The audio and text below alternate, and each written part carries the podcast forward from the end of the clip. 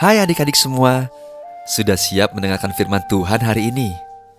Kalau sudah, yuk siapkan Alkitab kita dan mari kita bersama-sama membuka dari Yohanes 20 ayat 24 sampai 29. Bagaimana? Sudah dapat? Kalau sudah, biarkanlah Alkitabmu tetap terbuka. Mari kita berdoa terlebih dahulu memohon bimbingan Tuhan agar kita dapat mengerti apa yang akan Tuhan sampaikan melalui firman-Nya. Yuk, mari kita berdoa. Tuhan Yesus, terima kasih atas penyertaan-Mu dari hari ke hari. Begitu juga dengan kesehatan dan seluruh berkat yang sudah kami terima. Terima kasih Bapa. Hari ini juga kami berkumpul di tempat kami masing-masing dan kami akan merenungkan firman-Mu. Mampukan kami untuk boleh mengerti, memahami dan melakukan firman-Mu di dalam kehidupan kami sehari-hari. Dalam nama Tuhan Yesus kami berdoa. Amin. Renungan hari ini berjudul Yesus menampakkan diri. Sebelum mendengarkan renungan, mari kita membaca firman Tuhan yang tadi sudah kita siapkan.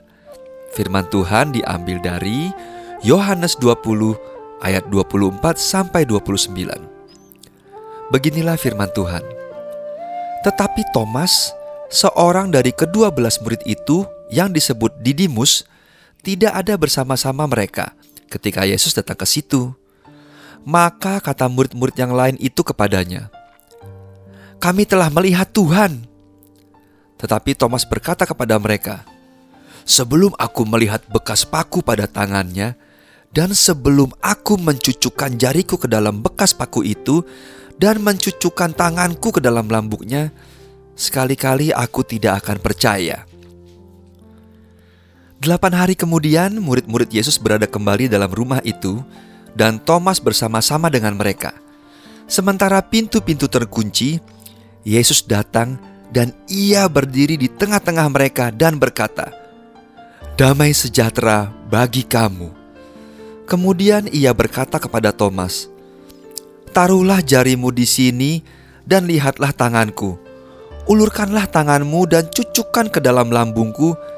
Dan jangan engkau tidak percaya lagi, melainkan percayalah. Thomas menjawab dia, "Ya Tuhanku dan Allahku." Kata Yesus kepadanya, "Karena engkau telah melihat aku, maka engkau percaya. Berbahagialah mereka yang tidak melihat namun percaya." Adik-adik, menjadi murid Tuhan Yesus dan mengalami sendiri mukjizat yang dilakukan oleh Tuhan Yesus tidak lalu membuat seseorang dengan mudah untuk percaya akan kebangkitannya.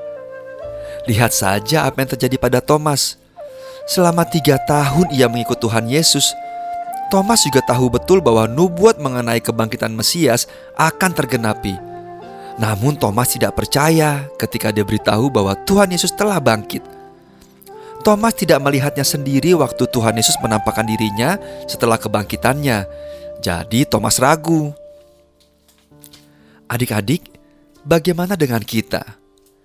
Percayakah kita walau tidak melihat bahwa Tuhan Yesus hidup, bahwa Dia bangkit? Tentu kita percaya karena kita bisa membaca sendiri kisah tentang Tuhan Yesus termasuk kebangkitannya di dalam Alkitab. Dan Alkitab yang kita imani bukanlah dongeng belaka, tapi firman Tuhan yang hidup. Adik-adik, ayo kita ucapkan kata-kata ini. Aku tahu Yesus bangkit sekalipun aku tidak melihat. Sekali lagi, aku tahu Yesus bangkit sekalipun aku tidak melihat. Mari kita berdoa. Bapa di surga, terima kasih karena Tuhan Yesus telah lahir mati, bangkit, dan naik ke surga untuk kami. Ajar kami untuk terus percaya semua ini, meskipun kami tidak pernah melihatnya. Terima kasih ya Tuhan. Dalam nama Tuhan Yesus kami berdoa. Amin. Ya adik-adik, demikianlah akhir dari podcast Shema hari ini. Kita ketemu lagi di hari-hari berikutnya ya. Salam sehat selalu dan Tuhan Yesus memberkati.